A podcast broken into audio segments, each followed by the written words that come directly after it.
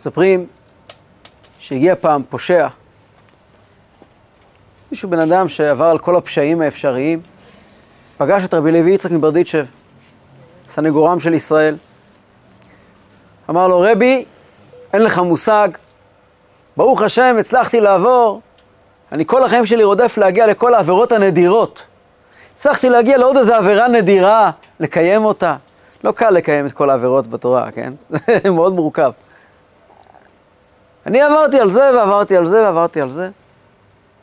אומר לו רבי לוי יצחק, אתה יודע, אני מקנא בך. אומר לו, אתה מקנא בי, למה? ואני אגיד לך, במידה ואתה תחזור בתשובה כעת, כתוב בגמרא שפושעי ישראל, שאם מישהו עושה תשובה, תשובה מאהבה, אז דונות נעשים לו כזכויות. יהיו לך כאלה זכויות שאני מעולם לא היה לי. עכשיו, זה לא הלצה. זאת נקודה מאוד מאוד מאוד עמוקה, והיא עומדת למעשה בבסיס של יום כיפור. היא מתקשרת יופי לנושא שדיברנו בו גם בפעם שעברה, של והיה ביום ההוא ייתקע בשופר גדול, ובאו העובדים בארץ אשור, והנידחים בארץ מצרים, והשתחוו לשם בהר הקודש בירושלים. כבר הזכרנו שהרבי האמצעי כותב שהד מתוך אותו קול שופר גדול נשמע בשופר של מוצאי יום כיפור. הסגולה של השופר הגדול הזה זה לעשות ובאו העובדים, קיבוץ נידחים. הרעיון של קיבוץ נידחים, קיבוץ גלויות, הוא רעיון שקשור במהות ליום כיפור. קיבוץ גלויות, יום כיפור, מה הקשר ביניהם? אז המושג קיבוץ גלויות יש לו יותר מאשר משמעות אחת. קיבוץ גלויות זה לא שיהודים עוזבים את לס וגאס ובאים לגור בשדרות ממילא. מחליפים את, אה, את אה, וול סטריט בבורסת היהלומים ברמת גן. לא זה קיבוץ גלויות. זה תשתית לקיבוץ גלויות, זה לא קיבוץ גלויות. קיבוץ גלויות זה לא שאנשים עוזבים חיי חומר כאלה לחיי חומר אחרים. קיבוץ גלויות מופיע תמיד בתורה כאלמנט של תשובה. ושב השם אלוקיך את שבותך. מה זה ושב השם אלוקיך את שבותך? ושבת עד השם אלוקיך, אתה תשוב אל השם אלוקיך, תשוב אליו. גם ברמת הפשט, קיבוץ נידחים, לא הכוונה שיהודים מוותרים על העושר שלהם באמריקה הגדולה ובאים לגור בתנאים לא תנאים בירוחם. זה דבר גדול, יישוב ארץ ישראל. זה לא קשור לקיבוץ נידחים. קיבוץ נידחים מופיע בתורה כחלק מעניין התשובה. כל מי שמחפש, המקור של uh, קיבוץ נידחים זה פרשת ניצבים, ששם מדובר על יהודים שעושים תשובה, ומל השם אלוקיך את לבבך ואת לבב זרעך, לאהבה את השם אלוקיך, כי הוא חייך. כמו שם על אהבה גדולה להשם, על תשובה במובן העמוק של לשוב אל השם בכל לבבינו ובכל נפשנו, כשכתוצאה מזה היהודי שהיה נידח, כלומר אבוד, אבוד במובן הכי פסיכולוגי של הדברים. אבוד פירושו, ביידיש אומרים פרלורן, אה, אה, אה, לא יודע איך אומרים, בעברית זה אבוד, אבל המילה אבוד יש לה יותר משמעות אחת. מבחינת היהדות שלו אולי. ברור, הוא היה אבוד מעם ישראל, הוא היה אבוד במהות שלו, ופתאום הוא נמשך פנימה. הרבי אגב אמר, שהתבטא, שהעלייה מרוסיה בשנות התשעים היה בנצנוצים של, של קיבוץ גלויות של עתיד לבוא. וזה בשונה מהעליות הגדולות, הראשונה, השנייה והשלישית, ועלייה הגדולה שאחרי קום המדינה, שעליהם הרבי אמר שאין להם שום קשר לקיבוץ גלויות. אלא זה מתנה שהקדוש ברוך הוא נתן לנו לזכות לגור בארץ ישראל. זה לא קשור לקיבוץ גלויות. על העלייה מרוסיה בשנות ה-90 הרבי אמר זה התחלה. מה באמת ההבדל בין העלייה, העליות הקודמות לעלייה הרוסית? ההבדל הוא כזה. עלייה תימנית למשל, היו יהודים שהיה בהם זיקה חזקה מאוד לקדוש ברוך הוא ולתורתו ולארץ ישראל. כשהגיע קול שיהודים מת... מתחילים להתווסף, להצטרף לארץ ישראל, קמו כל התימנים בשנת העלה בתמר, תרמ"ב, ועלו באופן מתואר, באופן לא מובן. אבל אלו היו אנשים מאוד דתיים, ועלו לארץ מטעמים מאוד מאוד דתיים. הם הלכו לקיים מצווה. זה לא קיבוץ גלויות, זה לא שיבה בתשובה, העליות האלה, המקבילות מרוסיה באותם שנים, הצעירים של אודסה, הבילויים והחברים שלהם, הם הגיעו לארץ מסיבה בדיוק הפוכה. הם לא חיפשו יהדות, הם חיפשו לאומיות. מה הקשר של זה לקיבוץ גלויות? אפילו היהודים שהגיעו מארצות ערב בקום המדינה, מהם שבאו כדי להימלט מ... מהחיים בין הגויים שם, מהם שבאו מתוך חלום ורצון שכאן יהיה יותר טוב, שום דבר לא דומה לעלייה בשנות ה-90. בשנות ה-90 עלו לארץ רופאים ומהנדסים כדי להיות מנקי רחובות. הם לא עשו את זה מתוך תודעה יהודית, כי לא הייתה להם תודעה יהודית. פתאום ברגע אחד הם שמעו שלמושג הזה שהם חטפו עליו מכות כל החיים, שהם יהודים, יש פשר. הם לא חשבו פעמיים ועלו על המטוס. וזה דבר שהוא ניצוץ של אותו שופר גדול, שיהיה לעתיד לבוא. כי המהות של השופר הגדול הזה שפתאום אתה מרגיש, זה שלי. יושבת איתנו כאן משה, שהיא עלתה בשנת 90, 92. 92. היא מספרת שהיא גדלה כילדה באומן, דרך אגב. ושם, ברוך השם, חטפה הרבה מכות על זה שהיא יהודייה. וכל החיים היא, היא נלחמה להסביר שהיהודים לא שונים. רק כשהיא דרכה כאן על אדמת ארץ ישראל, היא הבינה שהגויים צודקים והיהודים שונים. הקיבוץ גלויות, זה במובן הפשוט שלו, זה שיהודים שווים אל השם, וזה יקרה, והיה ביום ההוא ייתקע בשופר גדול, דיברנו בשיעור קודם, מי שעוד לא צפה מוזמן לצפות, השיעור הזה הוא לא המשך לשיעור ההוא, אפשר לצפות בו בנפרד, אבל מי שעוד לא צפה, צפה בשיעור הקודם, מוזמן לצפות בשיעור הקודם, והוא יבין הרבה יותר טוב את מה שמדברים. אבל היה ביום ההוא ייתקע בשופר גדול, כל שופר שיישמע, זה קריאה שכל אחד יחוש ששלי. שהדמיון של זה, זה כמו שכאשר שמענו ברדיו, הכותל בידינו, הר הבית בידינו, ואז באמת אנשים, אה, קיבוצניקים רחוקים מכל דבר, בכו כמו תינוקות, נגד כל היגיון, אתה מרגיש זה שלי. זה הקול שופר של משיח. והוא יקבץ את העובדים בארץ אשור, ואת הנידחים בארץ מצרים, את האנשים שנמצאים עמוק בתוך טרדות החיים, הנידחים בארץ מצרים, או אנשים שנמצאים עמוק עמוק בתוך תענוגות העולם, לגמרי חסרי קשב, העובדים בארץ אשור, הוא יקבץ אותם אל היראת שמיים, אל ירושלים. זה במובן הפשוט. אבל בכתבי האריזל מדובר על קיבוץ גלויות נוסף. קיבוץ גלויות נוסף עמוק מאוד, שקשור ליום כיפור, כדי להבין אותו ניתן איזושהי הקדמה קצרה. תורת הניצוצות של האריזל אומרת שמכיוון שהקדוש ברוך הוא ברא את העולם, אז הוא ברא את העולם. אז הוא ברא בעולם לא רק את הטוב, הוא ברא בעולם את הכל. הכל. זאת האמונה שלנו בכל אחד. יש פסוק נפלא בספר ישעיהו, יוצר אור ובורא חושך, עושה שלום ובורא רע, אני השם עושה כל אלה. הכל הקדוש ברוך הוא ברא. ואם אתה רואה אנרגיה שנמצאת במקום לא מתוקן, זה לא אומר שהיא לא בריאה של הקדוש ברוך הוא. אין אף אחד חוץ מהקדוש ברוך הוא שיכול לברוא וליצור ולעשות. היו כאלה כתות יהודיות שאמרו למשל על הרדיו, זאת עוד לפני שהיה אינטרנט, שזו בריאה של השטן. כשהרבי התייחס לזה, הרבי אמר שאלו דיבורי כפירה מהרמה הראשונה. אין דבר כזה בריאה של השטן. היחידי שיכול לברוא זה הקדוש ברוך הוא, או, או, הוא לבדו בכוחו ויכולתו. אז רגע, איך מסתדרים עם כל כך הרבה כוח שנמצא במקומות לא טובים? אז אומר האריזה, שרוב הכוח נמצא במקומות לא טובים. עוד יותר מאשר הכוח שנמצא במקומות טובים. ראיה פשוטה לזה, מצאנו אנשים שבשביל עבירה מוכנים להישאר ערים לילה ושני לילות. פחות אנשים עושים את זה בשביל מצווה. כשאדם יש חשק לעשות משהו בנפש הבהמית שלו, אז הוא כל כולו בעניין. כשאדם עושה מצווה, אז הרבה פעמים קוראים לזה ביידיש מחטאיסה. ככה וככה, כן? לא, חלילה וחס, יהודים עושים מצוות מכל הלב, אנחנו נמצאים בימים שצריכים להיזהר איך מדברים. נמצאים בימים נוראים, אבל יש לנפש הבהמית עוצמות. אדם הולך להילחם, יש הבדל אם אתה רואה בן אדם הולך מתוך כעס, לאדם שהולך מתוך שלווה. אדם שהולך מתוך כעס, הולך עם אנרגיה, הולך עם כוחות, אין מה להגיד. יש יכולות שאדם מקבל דווקא כשהוא כועס.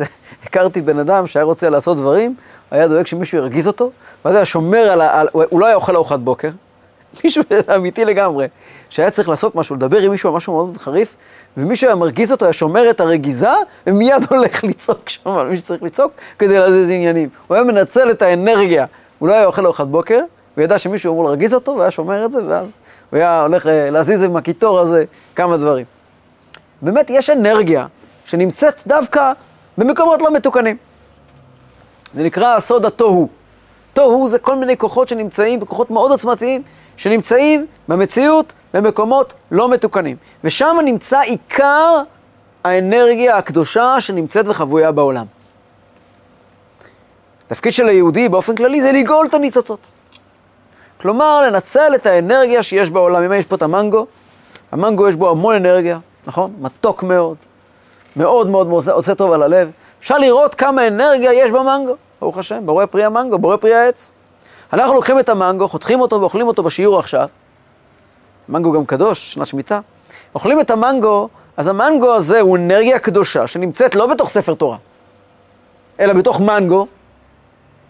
וכשאנחנו אוכלים את זה ומברכים על זה לפני כן בורא פרי העץ, ואומרים תודה לגילי, לא על זה שזה שלו, כי זה לא שלו, זה הפקר, אבל על זה שהוא הגיש לנו. ואז אנחנו מקיימים את המצווה, אוכלים את זה בשיעור, מרוממים את זה, את האנרגיה הזאת של המנגו, היא נותנת נופח אחר בשיעור. זה נקרא עבודת גאולת הניצצות, עבודת הבירורים, תורת האריזה לידוע. אבל, יש פה אבל, שהוא קצת מסוכן. כי במהלך הדורות הרבה יהודים נפלו איתו. אם אנחנו אומרים שיש אנרגיה חזקה בעולם, במנגו, זאת אומרת שהאנרגיה היותר חזקה בעולם נמצאת במקומות שהם ממש אסורים. שהם לא רק מותרים, בעל התניא אומר, מותר פירושו שאין לו כבלים, הוא מותר, הוא משוחרר, אפשר לגאול אותו. אלא מקומות אסורים שאי אפשר לגאול אותם. ושם נמצאת האנרגיה עוד יותר חזקה. זה הסדר. ככל שזה יותר תחתון, האנרגיה יותר חזקה. מה לעשות? עוצמת הכישרון שבאה לידי ביטוי בסרט טוב, לא באה לידי ביטוי בפלפול של ראש הישיבה. האנרגיה החזקה נמצאת בסינמה. ולמטה מזה. אז מה זה אומר? יש פה אנרגיה ששמנו עליה פלומבה וכתבנו אסור. מה זה אסור? קשור, אי אפשר לגאול אותו. קיבוץ, ניצוצ... קיבוץ נידחים, קיבוץ נידחים, קיבוץ גלויות, זה שהאנרגיה שנמצאת בסינמה ושנמצאת בקליפה ממש, ברע ממש, תבוא לקדוש ברוך הוא. למה זה מסוכן? כי היו כתות ביהדות, המפורסמת שבהם זה זו של שבתאי צבי, שלקחו את זה צעד אחד קדימה ועודדו אנשים לעבור עבירות בצורה מבוקרת כדי לגאול ניצוצות קדושה. כמובן שזה בלתי אפשרי, והאנשים האלה עבדו מעם ישראל, כמה שזה קשה לומר את זה. אבל יש בזה משהו. יש בזה משהו, יש בזה. כי יש, אין לנו דרך לגאול את אותם ניצוצות, אבל אם היינו יודעים איך לגאול אותם, היינו יכולים להרים את העולם למקום אחר לגמרי. ואני לא אוהב לדבר בסיסמאות ובקודים, בואו נפתוח את זה ו- ונדבר על זה ברור, ויהיה לנו יותר קל להבין על מה מדברים. השנה נפרדנו מאורי זוהר. אני רוצה לקחת את אורי זוהר ואת אביתר בנאי, להיבדל לחיים טובים ארוכים, ואת שולי רנד ואת כל החבורה הטובה הזאת.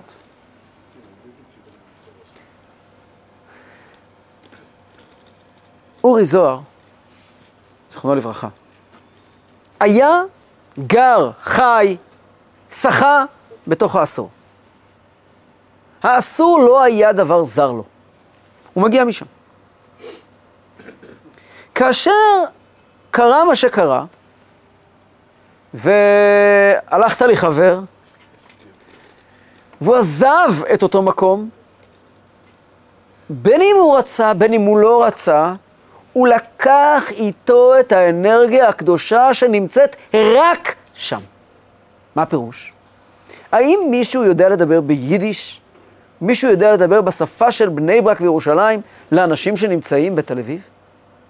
האם יש מישהו, שנתן מכה בבטן הרכה הישראלית היפה יותר מאורי? האם יש מישהו שהגיע ואמר לעולם הזה, אתה שקר, אין בך כלום יותר מאוריזו? והיה, והיה לזה הד עצום. אלפים הלכו בעקבותיו, בין ביודעין ובין שלא ביודעין. מכיוון שהוא הגיע עם אותן אנרגיות, זה לא הפירוש שהוא התחיל לחיות בגיל 30 או בגיל 40, לא יודע באיזה גיל הוא עשה את זה. 40. זה לא הפירוש שהוא התחיל לחיות בגיל 40. זאת טעות, אגב, שהוא טעה בה.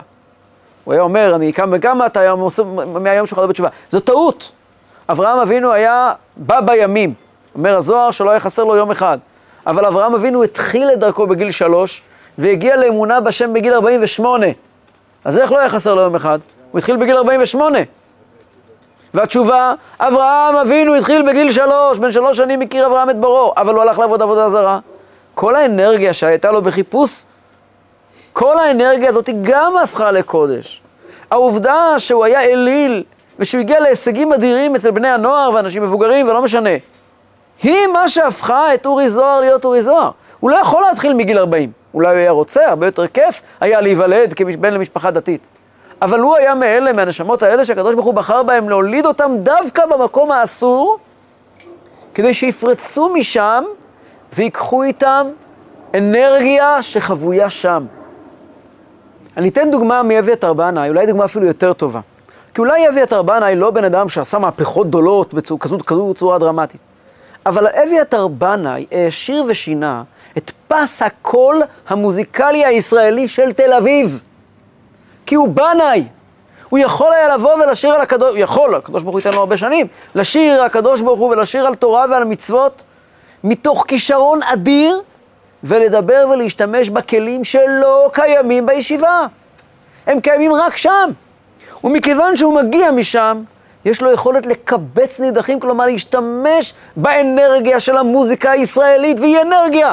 האנרגיה זה לא רק של הניגונים של האוי אוי אוי החסידיים, זאת אנרגיה שאגב, מותר לגלות, אם אף אחד לא שומע, שגם זו אנרגיה גאולה. שהרי לפני 304, לפני 500 שנה, אף אחד לא שר שירים בסגנון מוזיקה הזה. זה סגנון מוזיקה שמגיע מאוקראינה ומרוסיה. זה מה שאמר רבי לוי יצחק לאותו פושע. אני לא יכול להרים את המקומות שבהם אתה נמצא, זה אתה רק יכול.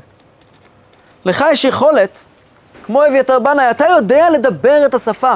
אתה העברת, אתה יש לך יכולת לגאול כוחות קודש שנמצאים שם, ולהביא אותם איתך. באופן כללי, אנחנו יודעים שהדבר הזה ייפתח לכולם בביאת המשיח. יש פסוק שאומר, ואת רוח הטומאה אוויר מן הארץ. כאשר ואת רוח הטומאה אוויר מן הארץ, כלומר כאשר האגו יצא מהתמונה, התסבוכת תצא מהתמונה, תהיה לכולם היכולת ללקט את האנרגיה שטמונה בכל דבר בעולם. אבל כל זמן שזה לא קרה, היכולת ללקט את האנרגיה שנמצאת במקומות הכי טמאים שמורה לבעלי תשובה. וזה יום כיפור. יום כיפור נקרא יום אחד. יום כיפור הוא יום אחד בשנה. אחת בשנה, כתוב בפסוק. כל המהות של היום הזה זה התכווננות לאחד. אנחנו לובשים לבנים, כשאנחנו לא, לא לובשים עם בגדים צבעוניים, אנחנו אותו דבר, אנחנו לבן, פשוט.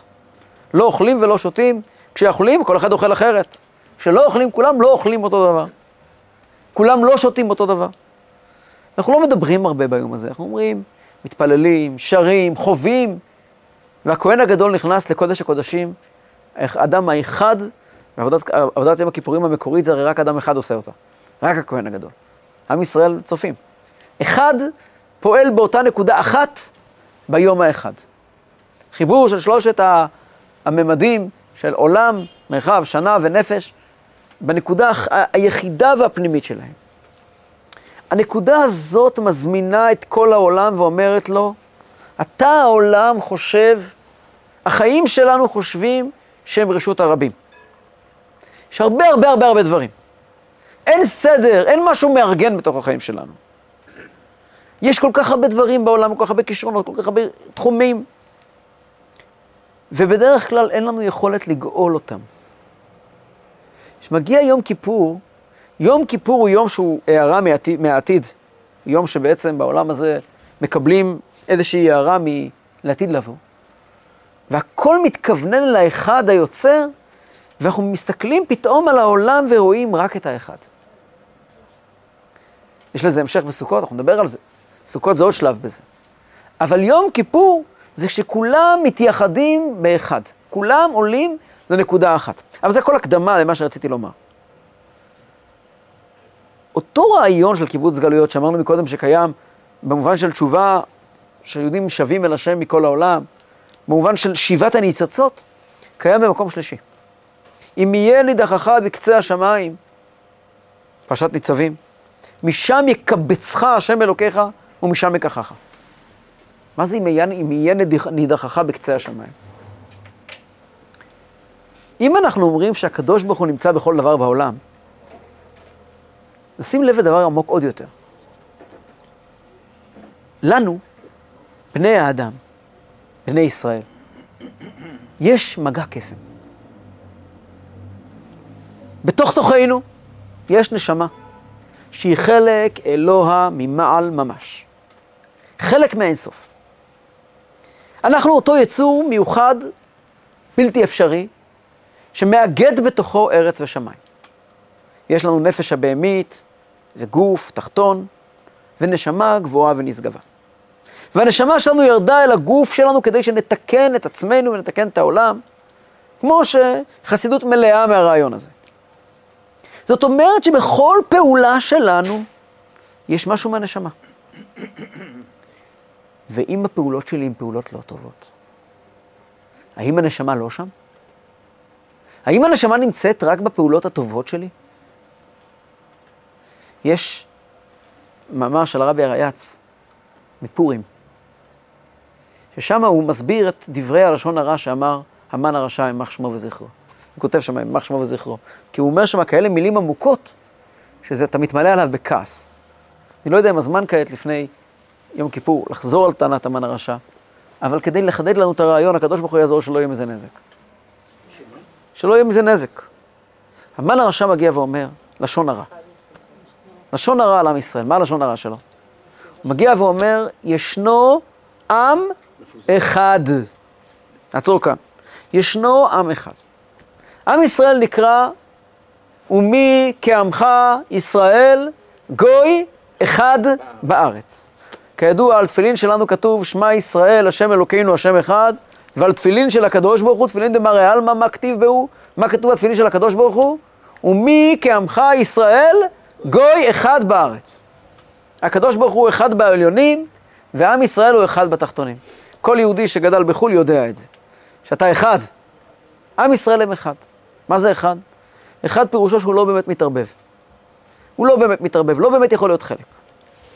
אבל הפירוש הפנימי של עם ישראל, אתם, עשית, אתם עשיתוני חטיבה אחת בעולם. לעם ישראל יש תפקיד לייחד את הקדוש ברוך הוא. מה זה לייחד את הקדוש ברוך הוא? לייחד את הקדוש ברוך הוא פירושו שיהודי מגלה שכל מה שקיים בעולם, הכל שייך לשם אחד. כשאנחנו לוקחים את המנגו, והגוי לוקח את המנגו, זה לא אותה לקיחת מנגו. הגוי לוקח את המנגו, הוא אומר, יש פה מנגו טעים, בוא נאכל חברים. היהודי לוקח את המנגו והוא אומר, ברוך אתה השם אלוקינו מלך העולם שהכל נהיה בדברו.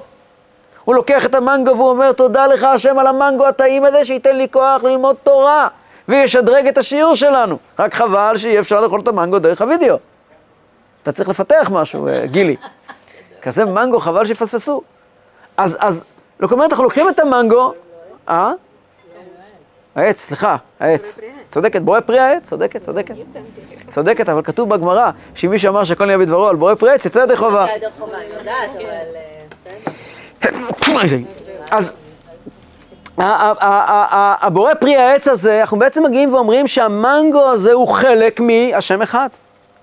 וכשאנחנו הולכים ורואים כל כוח אחר שנמצא בעולם, קמים בבוקר, ריבונו של עולם, תודה רבה לך, נותן נסך ובינה, תודה רבה לך, פוקח עברים. רואים את הקדוש ברוך הוא בכל פינה, אנחנו כל הזמן מייחדים אותו. כשאדם הולך לעבודה ועובד ביושר, עושה מה שקדיש ברוך הוא רוצה, הוא מייחד אותו. זה הפירוש גוי אחד בארץ. אומר המן לקדוש ברוך הוא, ויאמר המן למלך אחשורוש, אומר המן הרשע למלך שאחרית וראשית שלו, אחשורוש אחרית וראשית. ישנו עם אחד. מי נקרא עם אחד? רק עם ישראל. בוט, אבל הוא מפוזר ומפורד בין העמים. מה הכוונה? הוא לוקח את כוחות האחדות ששמת בו, והוא מפזר אותם ומפריד אותם מהאחדות. לאן? נותן אותם מתנה לעמים. מה זה העמים? העמים הכוונה לכוחות הטבע. והוא ממשיך ואומר, הם הפסיכולוגים הכי גדולים, והם הפסיכיאטרים הכי גדולים, והם הכלכלנים הכי גדולים. וכל זה מכוח מה? בגלל שהם אחד. אבל את האחד הזה הם לוקחים למקום שהוא לא אמור ללכת. זאת הטענה של המן. מה שהמן לא ידע, זה שעם ישראל הולכים לעשות תשובה.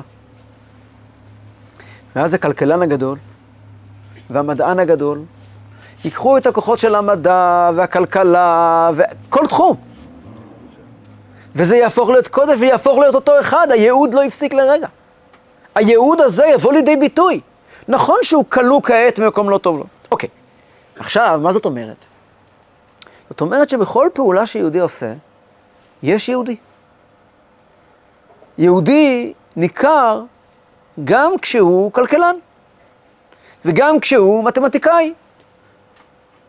זאת אומרת שמי עושה את זה לא רק הגוף שלו והנפש הבהמית שלו, אלא גם הנפש האלוקית והנשמה. מסקנה, אם אני הלכתי ודיברתי שטויות, וסתם פטפטתי לשון הרע, מי פטפט לשון הרע? הנפש האלוקית גם. אם אני אומר שכל דבר יש בו נפש אלוקית, אם אני אומר שהמגע שלי הוא מגע קסם, כי אני יצור היברידי שמשלב בתוכו אלוקים ואדם, אז זאת אומרת שגם כאשר אני מדבר דברים בטלים ולשון הרע ורכילות, ואני מדבר בלשון נקייה יחסית, כי ישנו עוד כמה עבירות שאפשר למנות, אני עושה את זה בתור יהודי. זאת אומרת שמה אני עושה את זה, עם איזה כוחות? אני מכריח את הקדוש ברוך הוא לעבור עבירה. כתוב בתניא שהדבר הזה אמור לשבור אותנו. זה נקרא, שהקדוש ברוך הוא נקרא מלך עלוב. מה זה מלך עלוב? אנחנו מעליבים אותו. למה אנחנו מעליבים אותו? כי כשאנחנו עוברים עבירה, אנחנו מכריחים את הקדוש ברוך הוא, מלשון נתניה, כלוקח ראשו של מלך ומכניסו בבית הכיסא מלא, מלא צואה. זה שום נתניה. כלוקח ראשו של מלך ומכניסו בבית הכיסא מלא צואה. זאת אומרת, כאשר אני עושה הפך הטוב, אז זה לא רק הנפש הבהמית עושה את זה, מאוד קל לי לעשות הפרדת רשויות, אבל אין הפרדת רשויות. אנחנו מדברים היום מתחילת השיעור על אפס הפרדה. ומדיניות אפס הפרדה זאת אומרת שכאשר אני עובר עבירה, הנפש האלוקית עוברת עבירה, אני מכריח את הנשמה האלוקית שלי לעבור עבירה. זאת אומרת שלא זו בלבד שאני לא גואל את הניצוצות, אני אולי גם אוסיף שם אנרגיה. מי מילא את כל המאגרי העולם באנרגיה אם לא יהודים? ובמקום לדבר על יהודים אחרים, בואו נדבר עלינו. נמצאים בימי עשרת ימי תשובה, כל יהודי חושב לעצמו, מה היה איתי בשנה החולפת? בואו נעזוב רגע את העבירות כי הם לא רלוונטיים. כמה ממה שאני אמור לעשות בעולם עשיתי, וכמה סתם בזבזתי. כמה מהכוחות שלי בזבזתי על כלום ושום דבר. כמה שעות ביליתי על כלום. ובכלום הזה הכנסתי את מה? את הקדושה, ואת הכוחות, ואת האנרגיה האלוקית הקדושה. ואני קלעתי אותה בתוך כלובים של עולם הזה, בעצם לקחתי אנרגיה, ולכן זה נקרא עבירה, אומר האריזה, למה עבירה נקראת עבירה? כי אתה מעביר אנרגיה מהקודש אל הטומאה. וזה הכאב הגדול. מה זה קיבוץ נדחים? קיבוץ נדחים פירושו שאני מצליח לאסוף, שימו לב, את כל המחשבות שלי, את כל הדיבורים שלי ואת כל המעשים שלי, כי אף אחד מהם הוא לא לבטלה. לפעמים נוח לי לחשוב שיש רגעים שבהם אני אפקטיבי, ויש רגעים שבהם אני סתם, ואני אספור רק את הרגעים שבהם אני אפקטיבי. אבל לפני דקה הסברנו שזה לא ככה. אני חייב לו, אני אבוא בסופו של יום לקדוש ברוך הוא, גם עם אותם ימים ושבועות וחודשים של בלה בלה. והבלה בלה הזה שאני עשיתי, גם הוא צריך להתקלל בקדושתו של הקדוש ברוך הוא. קיבוץ גלויות פירושו שאני מקבץ את הקדושה שאני הדחתי לקצה הארץ. במחשבות הלא טובות, בדיבורים הלא טובים, לא למעשים הלא טובים. שואל גילי, זה רק אם הוא עושה תשובה. והתשובה היא, הבטיחה תורה, יבוא יום, והיה ביום ההוא ייתקע בשופר גדול, ובאו העובדים בארץ אשור, והנידחים בארץ מצרים, והשתחוו לשם הגדול בשוליים. לא הכוונה רק לג'קי מאוקלהומה, או, לטניה מסנט פטרבורג. הכוונה היא לגילי ולשמואל של יום שלישי, פרשת חיי שרה, כשישבנו ופטפטנו את עצמנו למוות. הכוונה היא לזה. זה העובדים והנידחים. וכאשר יישמע השופר גדול, אנחנו נביא את זה איתם. הכל יבוא. כי אין אנרגיה של יהדות, של יהודי, שהולכת לשווא. הכל נשמר. שימור האנרגיה, הכל פה. והכל צריך לחזור לקדוש ברוך הוא. ויום כיפור הוא יום שבו אנחנו נקראים ליזום קרבה כזאת. איך עושים את זה? עושים את זה באמצעות הווידוי. מה נותן הווידוי? רוב הבלה בלה שלנו נמצא במחשבה ובדיבור. גם במעשה, אבל בעיקר במחשבה ובדיבור. מחשבות ודיבורים עשויים מאותיות. אבני בניין. ואבני הבניין האלה נושאים איתם מטען של אנרגיה. גם המעשים שלנו קשורים לאותיות, אבל כל העולם עשוי מאותיות. הווידוי תמיד יהיה בסדר א'-ב'. אשמנו, בגדנו, גזלנו, על חטא שחטאנו לפניך באונס וברצון. הווידוי הוא תמיד באלף-בית. למה? כי הוא בעצם בא לתפוס את האנרגיה בכלים שבהם היא נתפסה ב, ב, בקליפה, ב-22 החלקים שלה, כי כל דבר בעולם בונים 22 חלקים, והוא מנפץ את הכלי. ואז האנרגיה מוכנה להשתחרר. אם יש חרטה, אז האנרגיה חוזרת אל הקודש. ולמה היא חוזרת אל הקודש? קודם שאלה כאן משה, שאלה, מה גרם לאורי זוהר לחזור בתשובה? מה היה נקודת המפנה? והתשובה, הוא הרגיש, במובן הכי עמוק של הדברים, עד כמה העולם הזה הוא שקר. ריק. ריק, ריקנות. והריקנות הזאת גרמה לו כוח משיכה עצום לקדושה. וכולנו, כשתופסים את עצמנו, אז אנחנו מרגישים שהאנרגיה הזאת שנמצאת בתוך אותם כלים של העולם, עושה לנו רע. אנחנו רוצים להיות מדויקים עם הקודש. וזה כמו יתר שמושכים אותו בקשת. אומר אדמו"ר דקה בתניא, עבירה היא הטריגר לתשובה. והצמאון של מי שעבר עבירה גדול מהצמאון של מי שלא עבר עבירה. ולכן, יש לנו יכולת להוציא את האנרגיה שהכנסנו בכלים של הטומאה, מכוח התשובה, שהוא בעצם כאב על זה שאני לא הייתי במקום הלא נכון, ולהעביר את זה לקדוש ברוך הוא. וזה קורה ביום כיפור. כי ביום הזה יכפר עליכם, כי ביום הזה עם ישראל חוזר ומתכוונן למי אני באמת. וכשאני נזכר מי אני באמת, לא בא לי עם השטויות שלי. בכלל, רבי לוי יצחק מבדיצ'ב אמר שהמלאכים הרעים של עם ישראל הם כולם חיגרים ופסחים ובעלי מומים. הרי מכל מצווה נברא מלאך טוב, מכל עבירה נברא מלאך רע. יהודי עושה טובה ליהודי אחר, הוא עושה את זה בשלמות. יהודי כבר עושה, יהודי כבר אומר תהילים, אומר את זה בשלמות. יהודי כבר מניח פרין, בדרך כלל כמו שצריך להיות. מלאכים טובים. אבל כשיהודי עושה רע למישהו אחר, אז תמיד יש לו קצת חרטה. הוא לא שלם עם זה. אדם הולך ועובר עבירה, בדרך כלל זה מגיע עם נקיפות מצפון. אז איזה מלאך זה כבר יכול לייצר? הוא מלאך בלי רגל, מלאך בלי יד. המלאכים הרעים של עם ישראל הם כולם אה, בעלי מומים.